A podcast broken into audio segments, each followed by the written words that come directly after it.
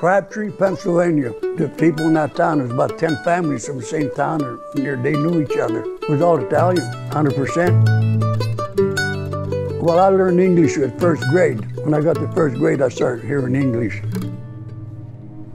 I was in the 18 year old draft, the first one. Six months after Pearl Harbor, I got drafted. I ended up in Fort Meade.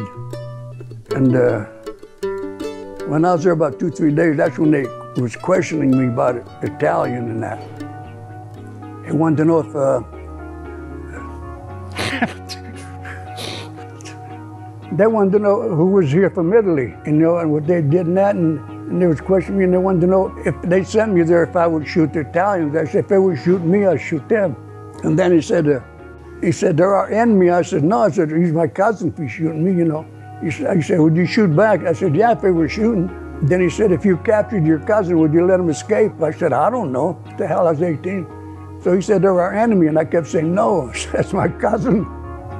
And uh, they didn't trust me no more. Then they sent me down to Camp Lee. I was going to the Pacific. But then that was it. Now, all the training was Japs, Japs.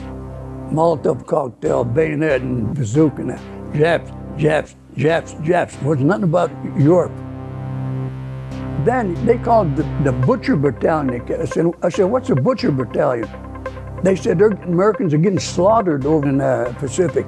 Said they need a lot of replacements, real bad. But I got the hell out of the Pacific. They were bombing Birmingham. The next day we pulled in, we go down towards Southampton way. We get down there, we got the hospital going, and uh, there's a lot of activity going on. All around me was tanks in the trees and the fields, ammunition, trucks and jeeps and that. And all the guys are going south. 82nd was paddling around there, the 101st was there. All these planes are moving, you know. Man, because the next morning you couldn't see the sky or nothing.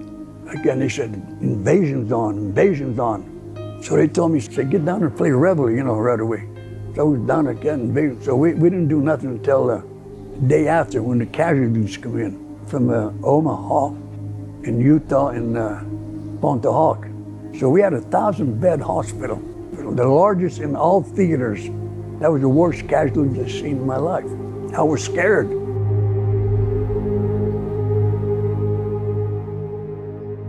One guy grabbed my arm. He said, You're my father?" I said, "No."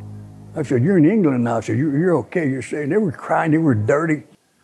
One hospital ship out in the harbor did over 2,000 amputation in a couple of days. And that night, D-Day, they couldn't get the guys off the beach. Tide come in, they all drowned. I don't know if you knew about that.